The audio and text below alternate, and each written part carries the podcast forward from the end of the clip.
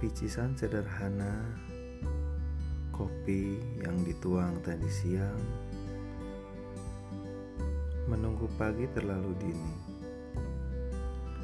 Kaca lemari bergoyang oleh detak nadi.